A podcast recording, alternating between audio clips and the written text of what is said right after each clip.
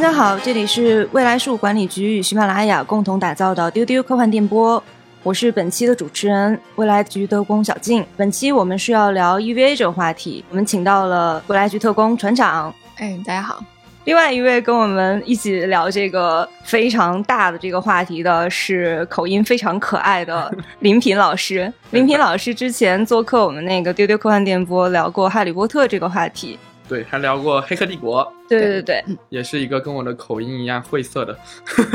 容易让人听不清的、看不清的一部电影。但是今天我们要聊的是比《黑客帝国》还要让人感到那个晦涩的、不明所以的一个经典的科幻动画。对我们决定要聊 EVA，是因为它原定一月二十三号要上它最后的一部新剧场版，但是现在啊又跳票了。这个 EVA 的话，它本来的最后的一部新的剧场版是原定二零二零年六月份上映的，现在拖呀拖，拖到了本来是拖到是今年一月二十三号上映，一月十四号。就是到临门一脚的时候，突然又宣布又延期了，而且这次没有给出明确的一个放映的时间，只是说是要等到疫情控制之后。不知道大家是有什么感受？这第几次跳票了？至少是第三次跳票了。嗯，动画里有真的三次冲击，这里有三次跳票，就是 EVA，它算是我们年轻的时候看过的最让人感到啊不明所以、不明觉厉的一个动画啊，不可思议的，对，就是给我们年轻的心灵带来了巨大的 N 次冲击的一个动画。呃，所以之后也会很期待它在影院这样一个环境当中是如何呈现给我们的。最重要一个原因，其实是因为当时我们是通过电视动画的形式，还有 DVD、VCD 或者网络播放的形式来观看它。但是之前是没有在影院这个环境里看到的，不是像九七年的日本电影观众、爱哦动画爱好者那样能在影院的环境中看到，就是呃那样的奇特的故事世界观和奇特的机甲和使徒。所以，我们当它有新剧场版的时候是非常期待的。我们也在电影院里之前已经看过了那三部新剧场版。啊，那三部新剧场版的故事跟原来的旧剧场版和动画又不大一样，呃，所以我们也很期待它怎样给这个故事以一个完结。因为当年的那个故事的完结版本毁誉参半，争议极大，但是可以说是极为独特、独一无二、不可替代的那样一种演绎。所以我们也会想要看到一个全新的对于这个故事的终结。因为这个故事其实是开始非常容易，而且开始的方式非常俗套。嗯，但是当年它之所以会有那么大的影响力，很大程度上是因为它的 TV 动画的那个结局和它的电影的结局都是如此的前无古人，对，真是前无古人，所以我们会很期待看到他这一次是如何终结的啊！但是他又一次又一次的拖延，一次又一次的延宕，其实更加激发了我们的好奇心。到底是因为这个故事特别难编写呢，还是因为它有技术上的巨大的突破呢？还只是因为安野秀明他们有了比以前更强的拖延症呢？我们非常想要了解，但没想到再一次放了我们鸽子。对我特别同意林老师说的，就是其实大家现在对这部作品的期待也好，争议也好，其实很大程度上都来自于它的反传统。因为最早看这部动画的时候啊，就十几岁吧，大概。然后那个时候，其实国内有过很多引进的这种机甲动画片了，高达呀什么的，包括可能会有人买碟、买 DVD 去看，包括《宇宙战舰大和号》，就是这些传统的机甲电影。然后这个作品一出来，你会发现，嗯，它跟传统的机甲片都不一样。它的主角虽然是就很俗套的美少女、少年机器人，但是到最后到了后半截，它怎么嗯？突然间的走向崩坏，然后疯狂，然后他的主舞台完全变成了等于说是这几个少年他各自的内心的世界。然后就是他一开始看起来就是普普通通的，就是少年驾驶着大机器人出去战斗的一部普通的动画片。然后到了后半段，你会发现，嗯，怎么跟说好的不一样？后半节等于完全是在讲述这几个少年的内心的世界。我们每次请林平老师过来聊的都是这种大 IP、大部头，都是这种特别不好聊的这种话题。我觉得 EVA 在这几个里边也属于格外难聊的一个话题，嗯，因为它是一个跨度非常长，然后内容又非常复杂的一个作品。大部分人应该都听过这个作品，但是可能并不知道它的全貌总体是一个什么样的东西。呃，先给大家总体的来讲一下 EVA 的。构成 EVA 是一九九五年最早是播出了二十六集的动画版，接着播出了三部的旧剧场版。现在我们期待的是它新剧场版的第四部，然后它还包括十四卷的漫画，等于说是四种不同形式的作品，它的这个世界观是有共通的地方，但是又有微妙的不一样。刚刚我还林老师还在说，就是他是唯一一个不给出官方世界观设定的作品，很少见的。对，很少见的一部，就世界观设定非常宏大，有很多源远流长的艰深晦涩的、令人不明觉厉的。呃，设定来源从犹太教到古希腊的俄普斯的那个神秘主义传统，再到古巴比伦的神话，还有关于死海古卷的这样一个谜题，很多阴谋论的东西。然后呢，又有很多科幻的设定，克隆机甲，然后好多新式的军事武器，对信息技术、人工智能，还有人与机械的融合。就有太多科幻和神话传说的元素，构成了一个极其庞大的、看起来非常复杂的世界观设定。啊，这不是没有哈，我们之前提到过的《黑客帝国》其实也有相似的特征。嗯，然后日本动画你也可以找到类似的作品，但是它非常罕见的是，它不给官方的世界观设定集，它有非常非常丰富的周边衍生商品。它的人设很详细，它的机甲设定也很详细，但是它没有官方设定集，以至于在互联网上，从日本到中国到其他国家流传的很多关于这个 EV 所创造的虚拟出来的这个世界的编年史，关于它的世界观的解释，但这些解释其实都是民间的狂热的爱好者他们自己整理总结，而且某种程度上可称之为过度阐释出来的。但是我们无法从官方那里得得到一个标准的、统一的、大家都可以去认可的、公认的答案，这就使得它和比如说《星球大战》有了很明显的这个区别。嗯，它留给我们的是一个又一个的谜团，有待于我们去解释。但是这些谜团，我们永远可能都无法获得标准答案，这构成了它的门槛，也构成了它对于很多人来说的某种魅力。对，所以正是因为这种巨大的。不确定性和阐释空间，所以一开始我们才这么期待它跳票的最后一步，就是它到底会不会在这个所谓的终章里面给出一个解释呢？还是会又抛出新的谜团呢？这一切都都未可知。嗯，EVA 可以说是日本最重要的一个动画作品之一，当初是被认为是引发了第三次的这个动画革命，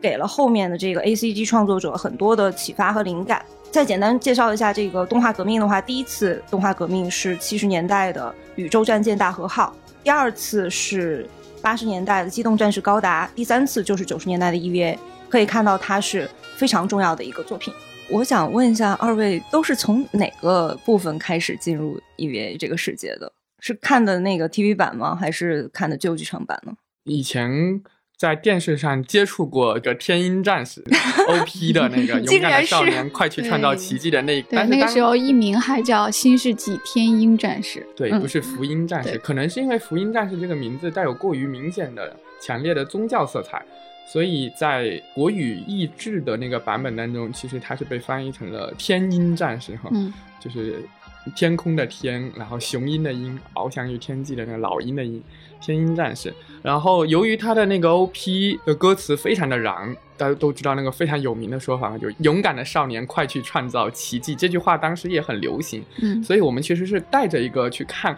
热血少年漫，带着一个去看机甲大战，对，就是外星怪兽怪物的那个期待去看，带着一个我们其实小时候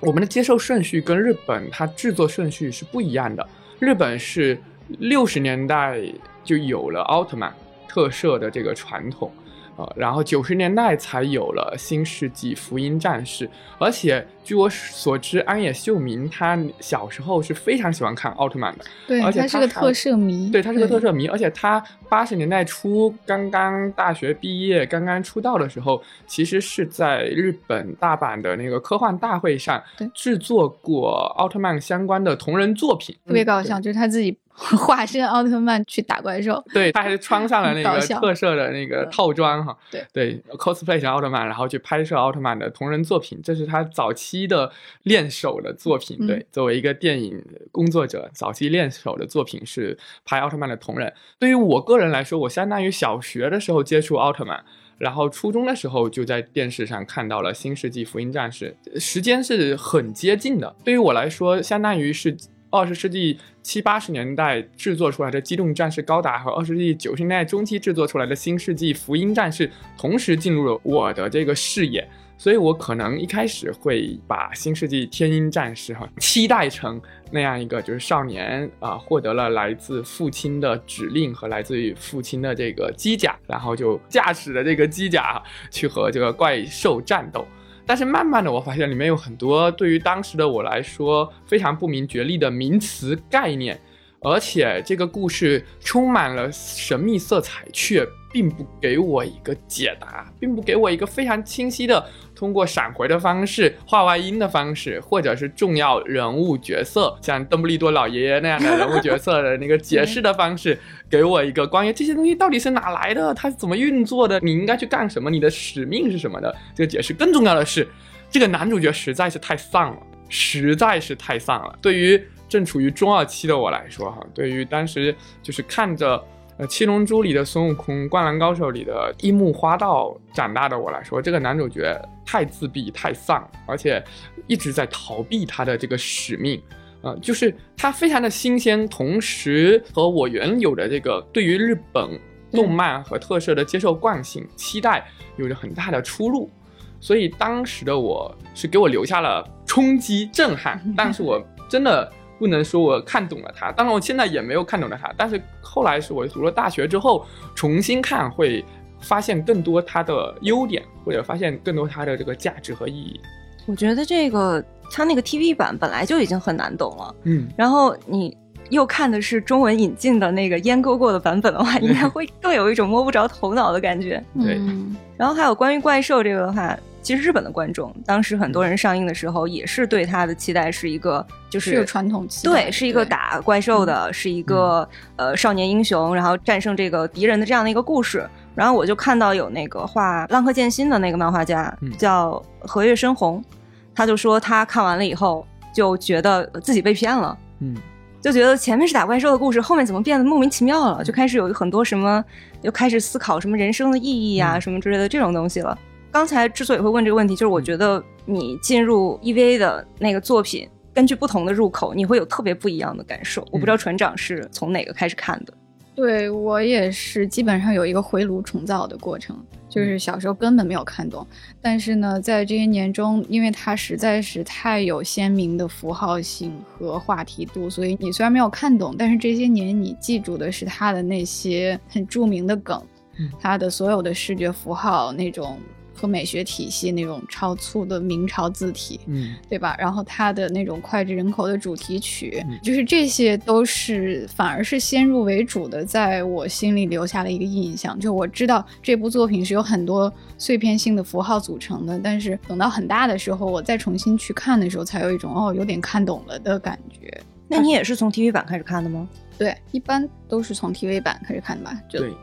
只不过我们哦是从国配版开始看的。啊就国配版看的时候，对于那个主题曲印象太深了，所以更容易让你带着一个错误的期待去，然后会有一种被骗的感觉。但是它是一个很成功的反类型的作品，反套路的作品，不仅仅是故事剧情反类型，而且是人物角色。反类型，它是多重的反类型。我觉得它是我印象中日本动画史上最精彩的、最独特的、最具冲击力的两大反类型经典杰作之一。另外一个就是《魔法少女小圆》啊，对，啊这两个都是 都是在呃日本动画的这个传播史上，给很多人带来过巨大的精神冲击或者是心理阴影的两部作品。然后他们同时都是用一个很类型化的主题曲。还有 OP 吸引着你进去，嗯然后在第一集的时候，让你看到的是一个太熟悉不过的套路，但是最终给你带来的是个巨大的反转，巨大巨大的颠覆，对这个类型传统的巨大的颠覆，同时又启发了很多后来的这个追随者。嗯，对，而且它有点像是从这一部作品开始之后，日本社会包括其他地方对动漫作品突然有了一个认知的改观。嗯，就发现动漫这个东西不是给小孩看的，它可以很深刻、很成人，可以让人看不懂。就是因为对于日本动漫有点像是星战在科幻史里面的一个地位。呃，我是不是从那个 TV 版开始看的？其实我是从旧剧场版，我是从那个《Air 真心为你》那个开始看的，所以我就觉得 EVA 这个有一种很奇妙的魅力，就是其实你不知道它讲什么，你其实也依然会被吸引。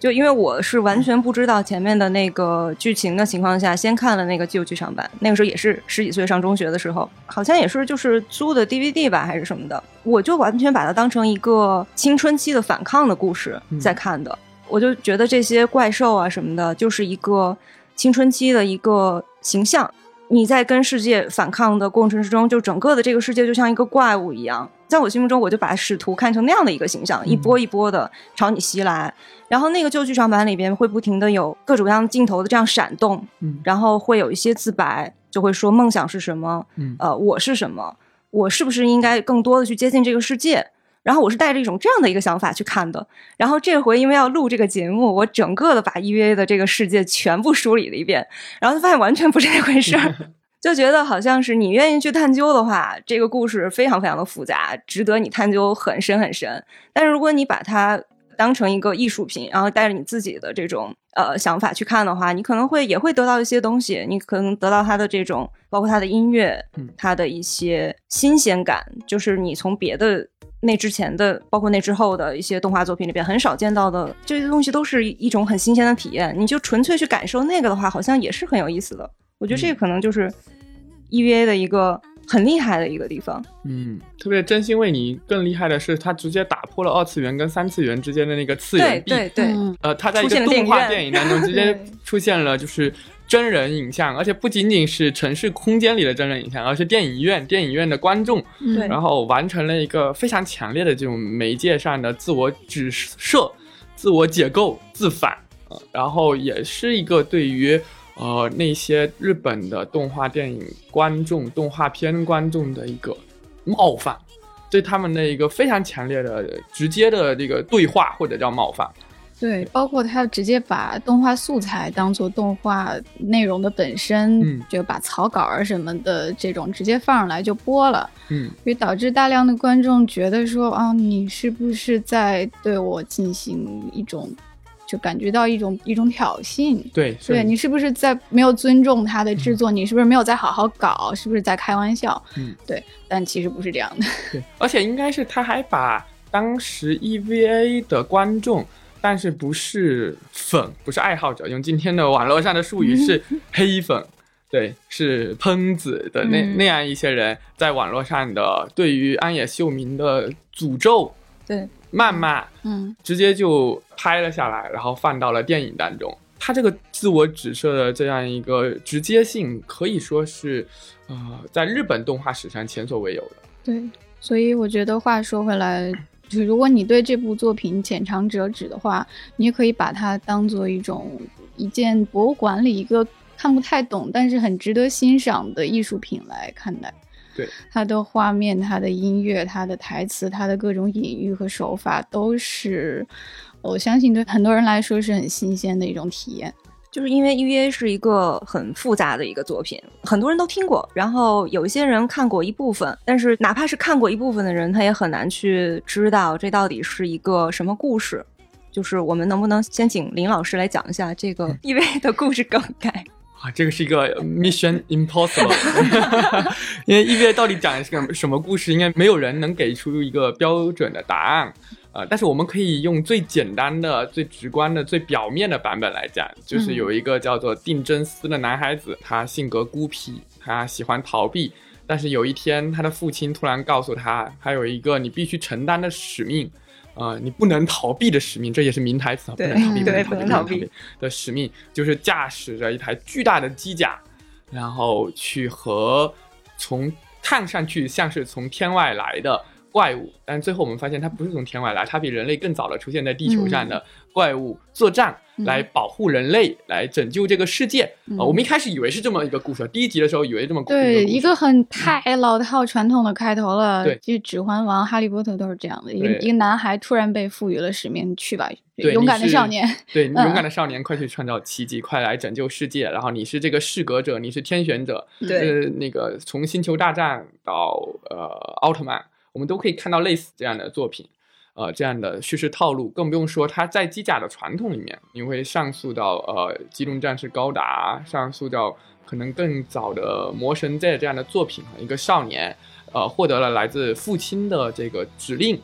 获得了来自父亲的引导，获得了来自父亲所。给出的这样一个礼物，这个父亲可能是肉体的父亲，生理上的父亲，也可能是象征意义上的父亲，男权社会中的一个命令的发出者。这个命令，呃，有着很多很多东西的支持，道德上的、正义上的、政治上的、行政指令上的这个支持。然后你就去承担它，然后承担的过程中发现了这个命令的合理性，或者是承担的过程中实现了自己的精神的成长、性格的成长。但是这个故事很不一样的就是，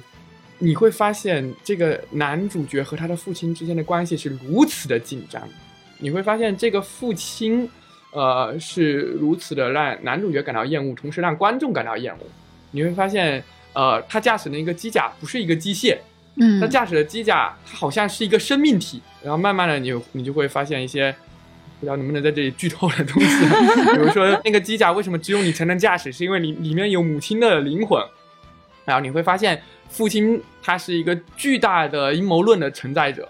然后有很多很多的奇怪的阴谋，很多很多的非常不主旋律、不正能量的这样一个关于个体、关于父子、关于家庭，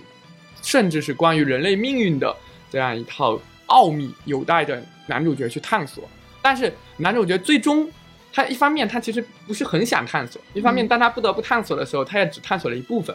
呃，所以这个故事最后留给了男主角，留给了我们太多的谜团，以至于我觉得我无法来讲述他到底讲了一个什么故事，因为他就是一个又一个谜团所所构成的故事，而这些谜团在这个剧内部没有获得解释。而在这个剧外部，我们也找不到一个官方的设定集给我们一套解释。于是最后我们看到的是各种各样版本的，由动画的爱好者、由 EVA 的粉丝、由互联网络上的网友们总结整理出来的复数形态的版本。嗯啊，他们给了很多很多的解释，但没有一个是标准答案。这就构成了它的一个晦涩难懂的高门槛的特色。同时也构成了它对于很多人来说的那种经久不衰的魅力。嗯，我觉得林老师可以再讲讲其他两个主角，就是他们基本的一个三人的主角。对，他大大概是一个什么样的情况？对，呃，他是一个那个三人组合，我们可以在很多很多的这个故事当中看到三人组的存在。呃，从这个哈利波特到什么加勒比海盗到火影忍者，太多的三人组了。但是这个故事当中，他的这个三人组有意思的地方是，那两个女主角，她们开创了呃日本动漫的两大经典类型，一个就是所谓的三无少女，无口、无表情、无心，嗯，就是她沉默寡言，她如果说话的话，可能就是一句是命令吗？四个字，对啊，对。两个字，两个字，四个字，四个字的往外蹦，不是命令。对，是是这么一个呃沉默寡言的女主角，冷若冰霜的这个女主角，同时她面无表情，你无法从她的面部表情中解读她的悲喜。另外就是她好像与这个世界之间没有情感羁绊，她与这个世界之间没有伦理或者情感上的联系。她是一个如此孤独的个体，啊，所以她是无口、无心、无表情的三无少女。但是这样一个类型在当时横空出世，给了很多人以震撼，同时又深深的影响了后来的很多跟风者、模仿者、借鉴者跟学习者。另外一个就是傲娇天才少女啊，就是对 明日香，对，明日香，傲娇天才少女。然后她是有着极强的天赋，后天也极度努力，自认为特别优秀，因此对于她的同龄人，尤其是对于男主角来说，表现出了一种非常高傲的态度。但实际上，当她喜欢上一个人的时候，她又会有非常娇俏的一面，有待于你去发现。然后这样一个极强的反差的性格，呃，重叠在这个人物的身上，所以他对于很多人来说是一个反差萌的存在。他提供了一个重要的萌属性、萌元素标签，就叫做傲娇，然后也被后来很多呃日本动画的复制再生产的从业者们来借鉴。同时，他还赋予了傲娇以一个独特的形态，就是双马尾。所以，它其实完整的说法应该是一个。呃，双马尾傲娇天才少女啊，这样一个萌元素、萌属性的组合出现在这个人物身上，而且明日香跟绫波丽还构成了一点，就是一个是散发着红色的光芒，另外一个就是那个以蓝色的这个形态，安静沉默的存在于那里。然后我们都会说自古红蓝出 CP，然后这这里是一个很多观众很容易，特别男性观众容易带入的一个。身穿白衬衫、呃黑色西服裤的黑发东亚少年和他身边的两个呃女性，这两个女性分别是蓝发赤瞳的三无少女和一位红色头发、然后红色紧身衣的双马尾的傲娇少女。它成了一个经典的三人组的组合。这个三人组的组合，我们今天看上去好像很套路，但之所以会我们今天看上去很套路，就是因为一九九五年的这部作品影响力是如此的广泛，以至于后来。成为了复制再生产的来源。嗯，所以其实一句话说，就是以这三个人为主的这个小集团，他们要驾驶着机器去跟所谓的邪恶的敌人去战斗。嗯，因为就是这么的一个故事。对他们驾驶了三台机甲，嗯，然后林波丽驾驶的是零号机，定真司男主角驾驶的是初号机，嗯，而这个明日香驾驶的是二号机。然后他们就与第三号使徒到第十六号使徒，这是几个使徒？十四个使徒进行了战斗，嗯，并且接连的战胜了他们。但是最后大家会发现，特别有意思的是，这些使徒他们其实是比人类更早的存在于地球上，他们是第一使徒亚当所诞生出来的一些独特的存在。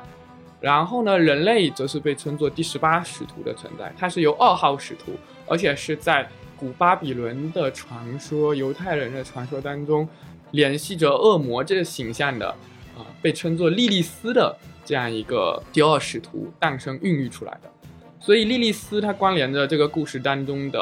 呃，所谓的暗之月、黑暗的月亮，关联着黑暗。那么，那个亚当反而，因为我们知道，在基督教的传说当中，这个名字联系了人类的始祖，在这里联系了光明的月亮，光明的一面。所以我们会发现，使徒是更早的存在于地球上的，使徒是光明的。然后，莉莉丝还有所谓的暗之月，其实是反而，如果去追溯这个字里行间透露出来的世界观设定信息的话，他们是从地球之外来冲击了地球，给地球带来了第一次冲击，然后留下来了一个巨大的。这样一个陨石坑，嗯，呃，存在于日本，啊，后来就被建成了这个故事当中的人类军队的总部基地，嗯，嗯，那么到底谁是正义的一方，谁是邪恶的一方，谁是光明的一方，谁是黑暗的一方，谁是更应该存活的一方，谁是必须被消灭的一方？在这个故事当中是非常模糊的，非常暧昧。对，所以我觉得其实这个剧透了也没关系啊。嗯，反正也看不懂。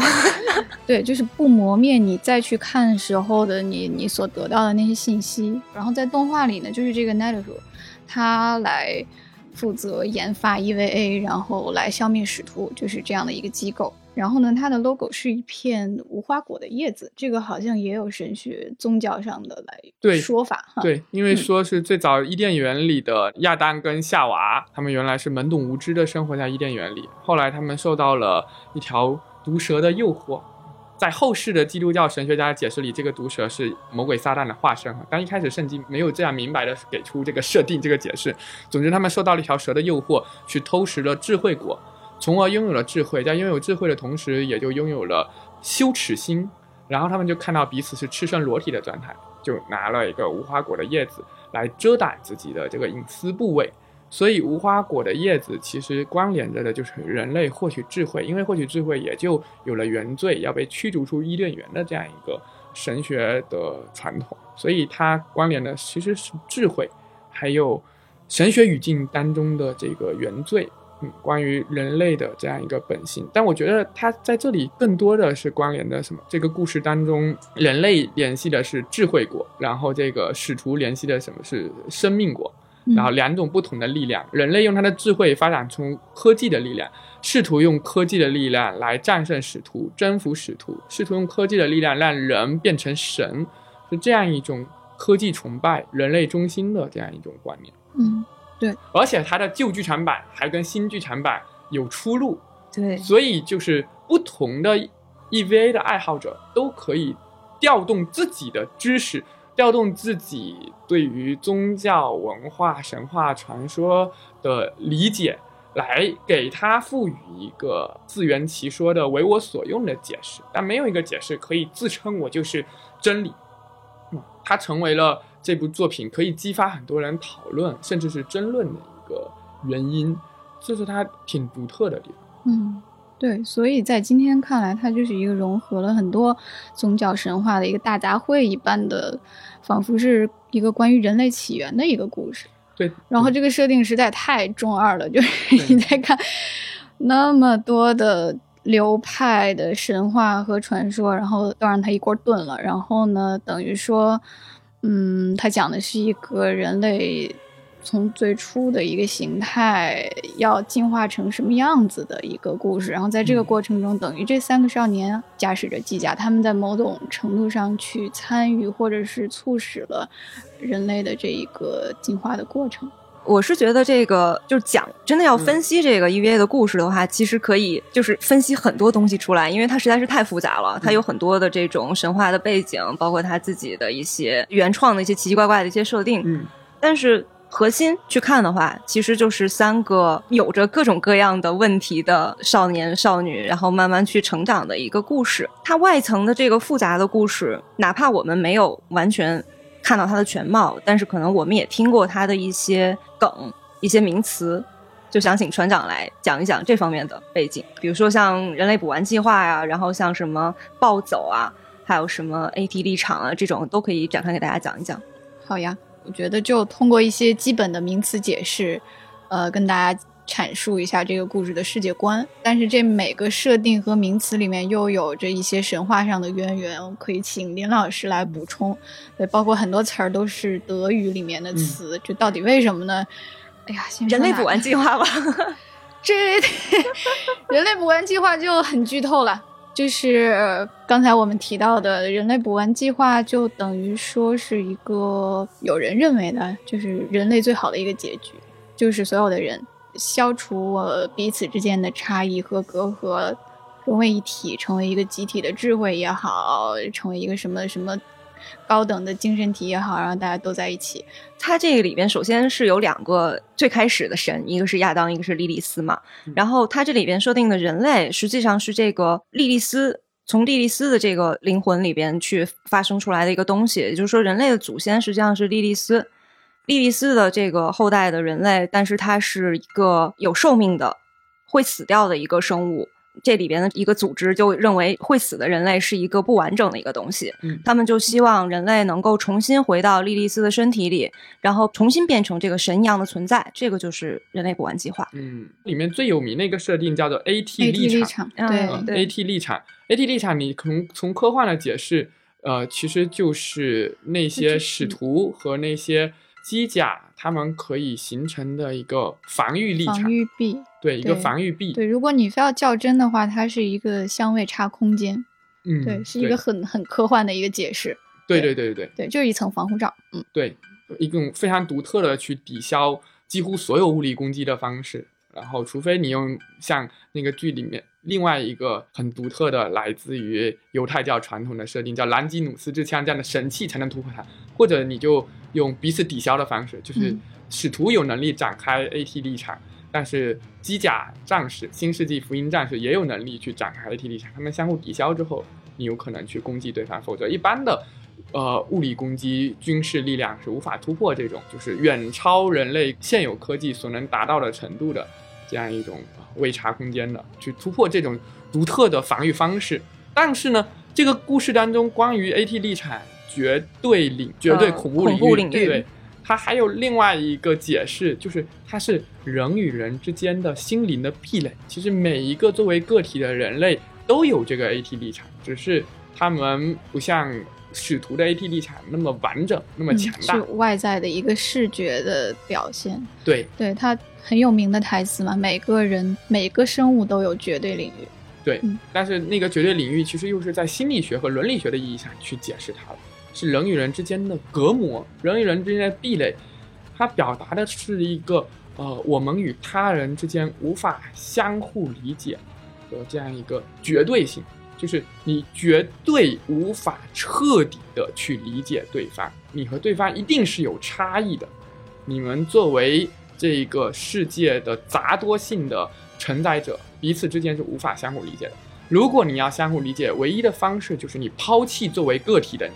抛弃你的肉身，甚至抛弃你的灵魂，最终就融合为一锅汤。这是相互理解的方式。那么 EVA 是什么？嗯，EVA 呢，就是我们说它的全称是这个泛用人形决战兵器啊，全称一般 Alien，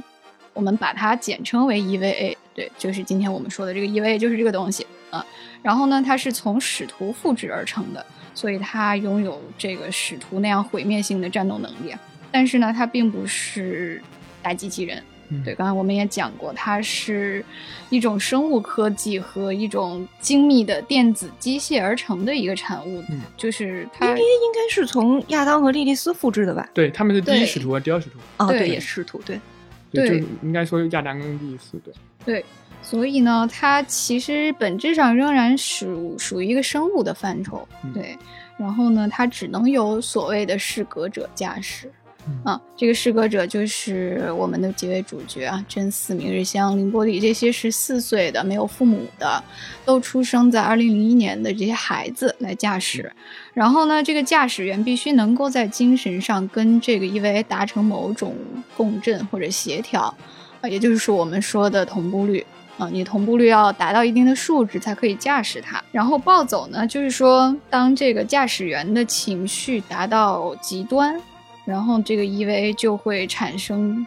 失去自我控制的反应。然后呢，这段时间内就是没有任何人可以知道这个 EVA 要干什么，他想怎么样，没有人可以控制他，他完全就是以自己的意志在活动。然后这个活动的时候，他的性格就会变得凶残无比啊，战斗力大幅提升。而且表面上看，这个暴走好像跟电量也有关系，嗯因为它 EVA 的机甲有这样的一个设定，就是它只能插着电来行动。那如果你某种原因断电了，就是它断电之后只能再工作五分钟，对之后的就很可能引发暴走，之后的就完全没办法控制了。对，嗯充电两小时，对续航五分钟，，所以就是断电五分钟的梗，也就是从这里来的。这个 EVA 所要战斗呢的巨大的神秘生物就是使徒，设定里面是一共有十八个，对吧？嗯然后他们形态各异，然后但是他们的名字却被叫做什么什么天使。这里边的最重要的一个组织，就是有的地方翻译成委员会，嗯就是叫 Zed，日语叫 Zed 的一个，嗯但是据说好像是英文灵魂的意思的。德文灵魂的意思啊，对对对，德语灵魂的意思。然后还有它的下属机构叫那个 Nerv，是德语神经的意思神经的意思。这两个是很重要的一个组织。然后它其实好多人都说旧剧场版他们都是从歌入坑的，就是那个嗯巨大凌波丽，它的背景音乐的那首歌《来吧，甜蜜的死亡》，那个名字也是德语。嗯，就觉得很奇怪，为什么他会用这么多的德语？包括那个明日香，明日香设定也是一个日德混血。对，日德混血。明日香是一个有四分之三德国血统、四分之一日本血统的这样一个女孩子，然后从小又在美国长大，接受教育，所以她就擅长使用德文、英文跟日文三种语言。对我觉得它这个动画里面有很多德语，其实并不具有普遍性，但是我们也可以在比如说《进击的巨人》里面看到很多德文的元素。对于日本动画来说，对日本文化来说，影响最深的两个外来的语言，当然一个是从唐代开始就在持续不断影响它的这个中华文明跟汉语汉字，另外一个就是明治维新之后，特别是第二次世界大战之后，呃，持续影响它的这个英文英语。但是对于日本来说，还有一个国家的存在是非常重要的，就是德国。日本跟德国之间，呃，一个很直接的这个亲近感是来自于他们都是后发现代化国家，同时在工业上成就非常高，所以日本人对于德国的工业科技是有很强的这种敬佩心理的。呃，它存在于很多就是有着工匠精神并且推崇工匠精神的日本人的这个心目中，而且在二战之后，这两个国家也成了。仅次于美国的两大工业强国，而在新世纪福音战士的世界观设定里也很有意思，就是有能力生产出这样一种结合了最高级的机械科技和结合了最高级的生物科技的国家只有五个，就是日本、日本、中国、英国、美国跟德国。这也体现了动画制作者对于世界上的这个工业水准这样一个判断。那与此同时，还有更重要的原因，我觉得可能联系着就是安野秀明和他的创作团队，他们在美学和哲学上的这种趣味取向。一个就是他们会喜欢德国的古典美学、古典音乐，所以在这部电影当中，他会运用像巴赫、像贝多芬等人的这样一个交响乐音乐元素，作为这样一个他的这个背景音乐的重要来源之一，来烘托气氛，来营造出那种史诗感。来营造出他想要营造的这种神话感。另外，还有一个原因，是因为德国毕竟是十九世纪现代哲学最发达的这个国家，有很多并不是来自于古希腊、古巴比伦、古犹太的设定元素，但是。却对这部作品的更深层的主题产生了更内在的影响的一些哲学思想，恰恰是来自于德国的。其中一个非常重要的是这个叔本华的这个悲观主义哲学。叔本华的哲学当中有一个很有名的典故和梗，是直接运用到了这部作品当中，用到了他的第三话里，用到了赤木和葛城这两位大姐姐他们的对话当中，就是关于叔本华的豪猪理论。一个寓言，一个隐喻，虽然没有柏拉图的洞穴寓言那么有名，但是实际上却对安野秀明、对他的团队、对很多的这个接受过西方哲学的熏陶的日本文化人、文创工作者，包括御宅族，都产生了很深的影响的这样一个预言，就是关于在我大家知道豪猪这种生物，它身上有非常长的那个尖刺，可以用来防御。可以用来攻击。叔本华设定的这样一个情境，就是在寒冷的冬夜，豪猪必须彼此依偎在一起，才能相互取暖。但是它们又有很长很长的那个尖刺，所以它们因为要抵御寒冷，必须彼此靠近。但一旦彼此靠近，它的尖刺又很可能刺伤自己的同伴同类，然后就要彼此远离。彼此远离又会感受到寒冷。又要彼此接近，彼此接近又会感受到痛苦，又要彼此远离，就会陷入到这样一个循环。叔本华用这个寓言来比喻什么呢？就比喻人与人之间的关系，因为每个人都有自己的个性，你的个性和我的个性不同，你的个性和我的个性相差异。就像这部作品里最重要的两个角色哈，就是明日香跟定真司一样，他们的个性是如此的不一样，一个是非常高傲。一个是相当的自卑，然后一个是充满了去驾驶机甲来证明自己的这样一个雄心壮志，另外一个则是一直在逃避自己必须承担的使命，重复着不要逃避，不要逃避，但一直在做着逃避的事情。啊，他们的个性有非常大的差异，他们生活在一起的时候就会产生各种各样的冲突，啊，但是他们又有难以排遣的孤独感。因为孤独，所以人与人之间彼此靠近；因为个性的差异，因为对于这个故事来说非常重要的一个前提性的关于人性和人与人之间关系的这个预设，就是他人即地狱，所以他们又要彼此分离。这样一个彼此靠近跟彼此分离的矛盾，是贯穿在这部作品定真司和他身边的各种人物之间的，尤其是贯穿于。他和他最重要的同龄的，有点像战斗伙伴，又有点像命定的恋爱对象的这个明日香身上的，所以他们成为了最后 LCL 之海当中幸存下来的两个人。当他们幸存之后，竞争司又想要用掐死明日香的方式去伤害他，这样一个关系背后其实是这个豪猪理论和在叔本华那里的这样一套人生哲学。安野秀明明显是受到了这个呃十九世纪的德国哲学家的影响，我觉得在这个意义上也会促使他去使用德文的这样一个元素来形成他的世界观设定。还有一个很重要很重要的名词啊，就是 Nediku 所在的这个地方第三新东京市，特别喜欢的一个设定。为什么是第三新东京市呢？原来的东京呢，它在设定中是在这个。第二次冲击之后啊，海平面上升啊，世界战乱，然后这个原来的东京就被毁灭了。然后他后来迁都到长野去搞了一个第二东京市。然后这个第三新东京市呢，它是位于箱根的一个叫芦之湖的北岸的一个地方。它表面上是为了替代这个第二。东京成为新的都市，它实际上就是为了这个迎击使徒建的一个要塞城市。它为什么说它这个设定特别带感？我非常喜欢啊，就是它由地上和地下两部分构成。就是当使徒来袭的时候，它地上的这些建筑可以降到地下去，然后它地下就是刚才我们提到的这个 n e t h 所在的一个总部的所在地，然后它有大概这么二十多层的防护板。呃，就是完全是一个地下的要塞来防御使徒。然后呢，它很经典的一幕就是每天到特定的时间，这个由钢铁构成的城市，它会开启闸门，然后你就会看到这个城市从地下、从地上往地上面去缓缓的升起，然后就有一种这个平地起高楼的感觉，特别壮观。配上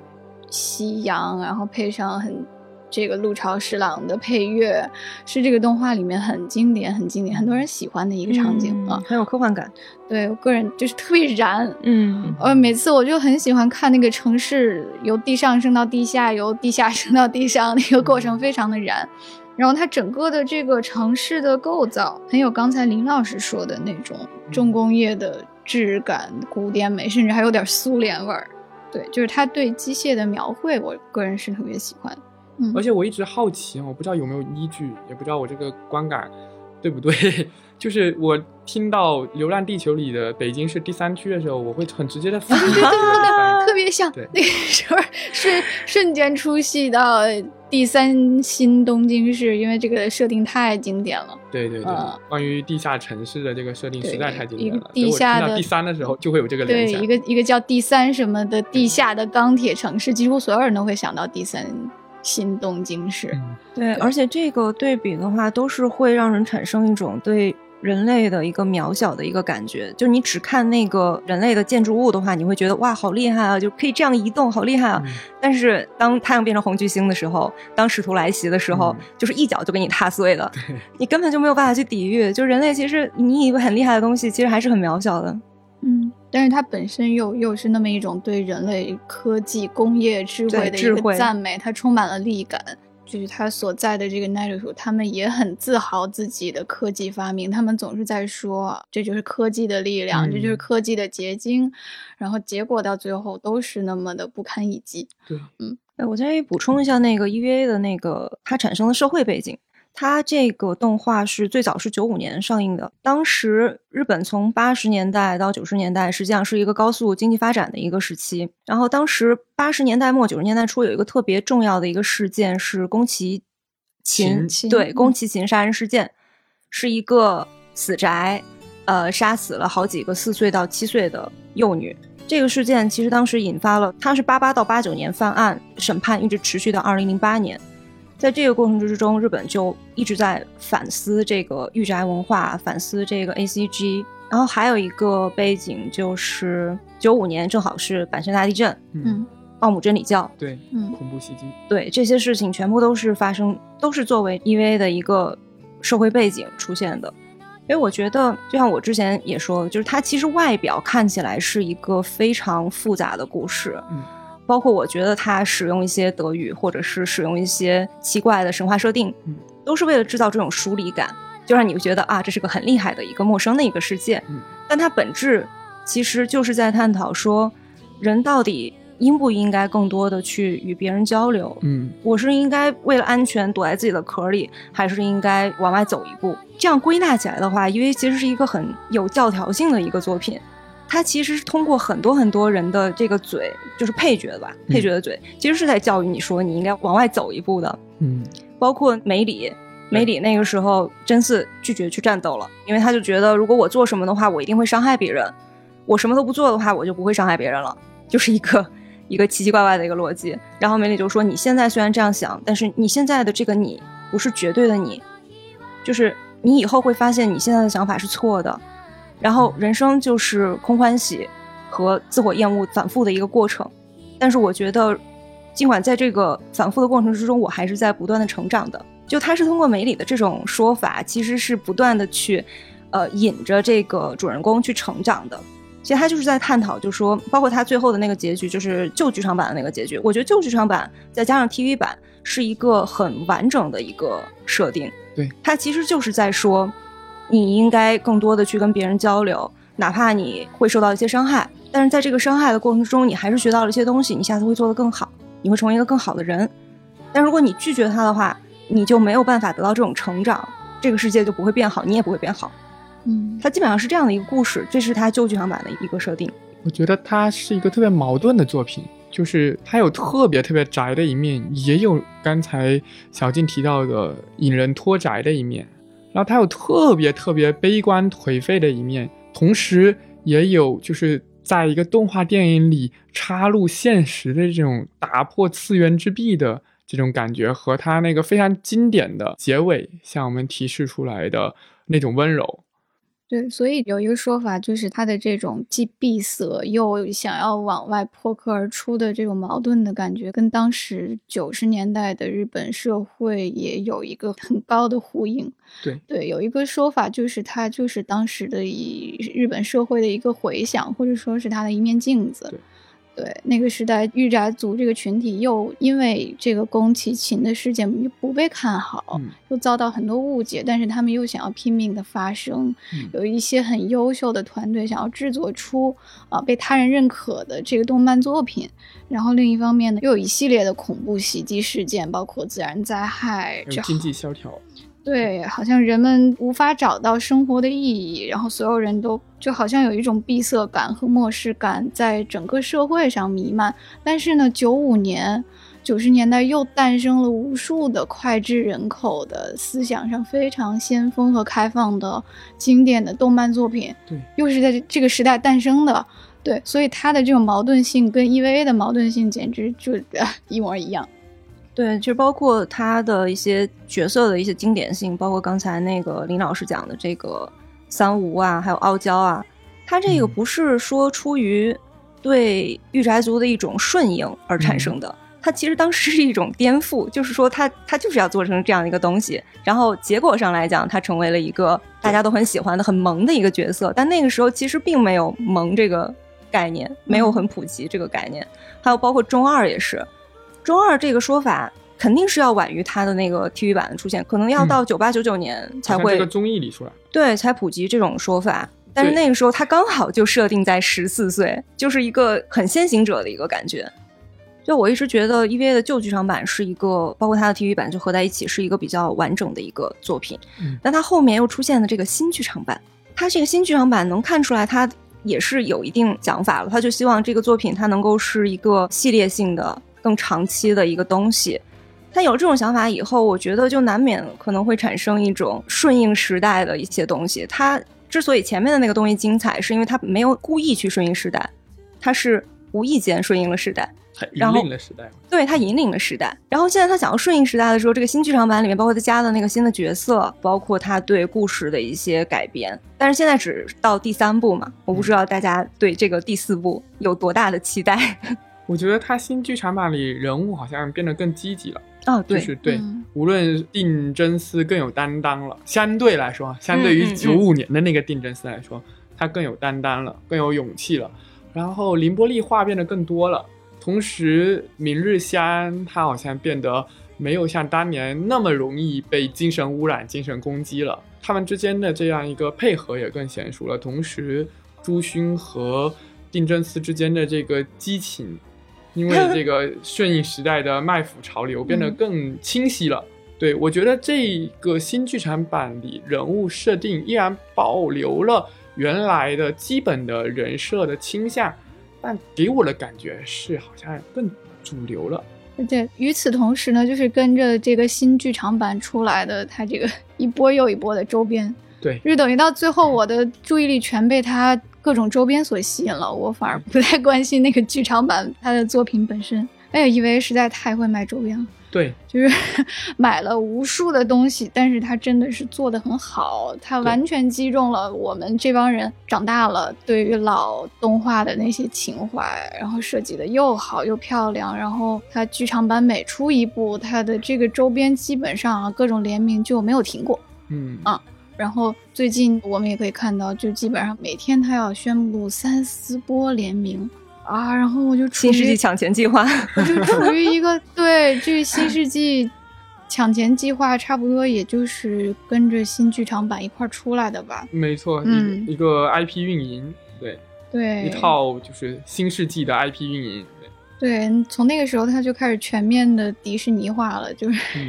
我觉得，如果要要评选就是世界上最会卖周边的商业巨头，西方的就是迪士尼，东方的 就可能就是 EVA 了。对，我看到有一个说法，安野秀明是希望 EVA 能够像高达一样，就是脱离他的手以后，也能不断的一步一步有新作品，然后不断的有这种周边啊什么东西的产出，成为一个能够活得很长久的一个作品。可能他现在的这种转变，也是出于这样的考虑。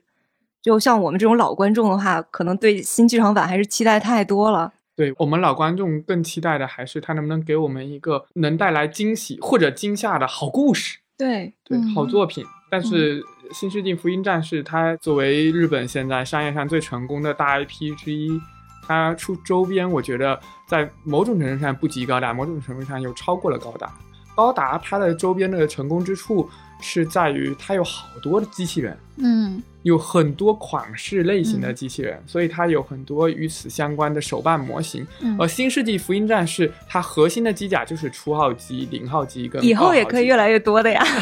那那会改变原来它这个核心的世界观设定，然后它就出了各种各样的生活用品。它可以跟一切东西出周边，就是它反而是它的周边不只有。机器人模型，对对对，而且你可以看到，现在他的第一波粉丝成年了，就就啊，我们这种年龄了，他又开始给成年人卖车，这个笔记本电脑啊，贵重的珠宝首饰啊，户外用品，包括商务手表，它还有很多日化产品，嗯，哎，这洗洁精、洗衣液、牙膏、剃须刀这些，然后呢，他又去给年轻一些的受众去卖潮牌，就什么新百伦的联名啊。就潮牌运动服的联名，这个香水的联名，然后这些东西都很有，就是你买了不会觉得不好意思拿出来用，或者是觉得很鸡肋，它又很有品质感和设计感。对啊，你在日常生活中使用完全没有关系，又很实用。哎呀，真的是厉害！我看到有一个特别有意思的事情，就是它这个新剧场版本来是二零二零年六月份，就是二十五周年的时候要播出的嘛，所以就。日本的话，就是赶着这个时期做了非常非常多的 宣传。之前，然后有一个 NHK 做了一个特别节目，然后组织了这种网上投票，就说你最喜欢的角色，然后你最喜欢的台词。然后我看到一个很有意思的结果，就说参加投票的三十岁以下的，也就是十几岁跟二十几岁的，占了百分之五十五。嗯。也就是说，它这个新剧场版其实是圈了一波新粉的，新粉比较多。对 对，然后人气角色第一名虽然是明日香，但是是新剧场版里的那个明日香，他们的名字是不一样的嘛？旧剧场版的那个明日香是叫肿瘤，然后新剧场版的那个明日香是叫世波。嗯嗯，是这个世波明日香得了第一名，嗯，就很有意思。独眼明日香。对对对对，而且它的这个独眼相关的周边也很多，很好看。它那个那个小猫的帽子。然后他他的眼罩也很受新粉的欢迎。对，对于老粉来讲呢，总觉得好像新剧场版是哪哪都差了点儿，不管是从音乐性上，还是从故事上，还是从这个人物上面。但是不可否认的是，它的商业性上还是很成功的。对，商业性有余，原创性不足，给人的感觉是。嗯，而且由于他出了这么多周边，但是最重要的这个新作品迟迟未来，会激发起像我这样的人的一种吐槽欲。对嗯，二位觉得这个新的剧场版真的会是 EVA 的最后一部吗？不一定，它这个名字就很耐人寻味啊。原来是续，续破集，对它其实嗯是这样的，就是 EVA 的，你能够很明显，它很重视里边的音乐，嗯就它的旧剧场版里边用包括用巴赫，用嗯那个让角色去拉这个弦乐四重奏，然后在它新剧场版里边，它的名字是叫续破 Q，嗯但这个 Q 的话是日语的那个吉的发音，嗯然后续破吉加在一起，它其实是个词，是雅乐里边的，就是有点像写文章起承转合的这个意思。对，所以它整个这个新剧场版有一种一个音乐篇章的感觉，从嗯开始到渐进到高潮，然后最后它这一部剧场版的标题是一个符号，它是五线谱里的一个一个西洋乐谱里的一个反复的记号。就是嗯当谱子里出现这个符号，一个乐句如果它前面出现这个符号，结尾又出现这个符号，就意味着你弹到这儿的时候，你要把这一句再反复一遍。嗯，所以大家可以简单理解成一个反复记号，所以它是不是暗示着一切都要重来一遍呢？还是说到这儿就终结了呢？可是它又不是一个终止符号，到底是个终结还是个轮回，我们看不清。对它到底是一个在故事上它要讲一个轮回的故事，还是说它在形式上说 EVA 这个系列我之后就要重启？我觉得都说不定。对，就像船长说的，有可能是一个关于轮回的故事，也有可能是他的 IP 有一个想要再一次轮回的这个企划。我个人是希望，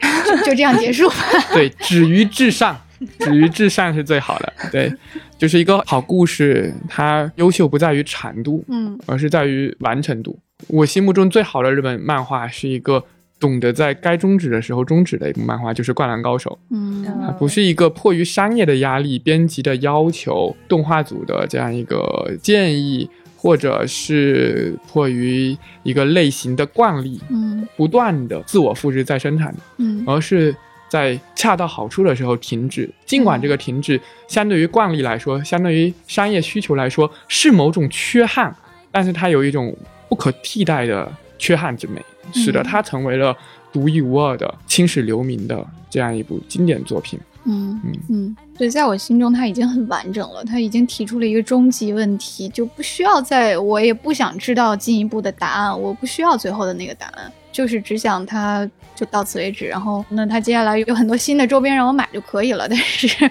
我并不指望它还有新的故事继续讲下去。我现在就是期待能够赶紧看到最后一部，然后看看到底这个新剧场版能不能把它的故事的整个的世界观立得像旧剧场版一样好。因为整个那个 Q 看完了以后是一脸懵的，就嗯觉得发生什么，后面要怎么继续？现在就只能是祈祷日本的疫情赶紧控制住，他们就能够再重新商定一个上映的日期，我们就能尽早看到这部作品了。嗯，对，嗯。因为它的旧剧场版的结局确确实是很精彩。嗯。旧剧场版就是真心为你那一部，对。确实是非常非常精彩，而且我觉得它的一些形式手法真的是前无古人，后也罕见来者，所以我还是对安野秀明有所期待。那我们今天的节目的内容就是这些了啊！谢谢船长，谢谢林老师。嗯，谢谢林老师，讲的特别好。谢谢船长，谢谢小希。望希望新剧场版真的上映的时候，我们还可以这样坐在一起再聊一期。对啊因为这个作品一期实在是聊不完，对，可聊的内容真的很对，多，大家可以期待一下。嗯，对，我们可以再聊一聊新剧场版的设定、吐槽啊之类的东西，非常期待。嗯，啊、那就请林老师来给我们的听众留一个互动问题吧。好啊、我想知道大家啊、最喜欢的 EVA 当中的人物角色是谁呢？嗯，请在评论区和我们互动吧。那今天节目就是这样啦，拜拜，拜拜。拜拜。丢丢丢。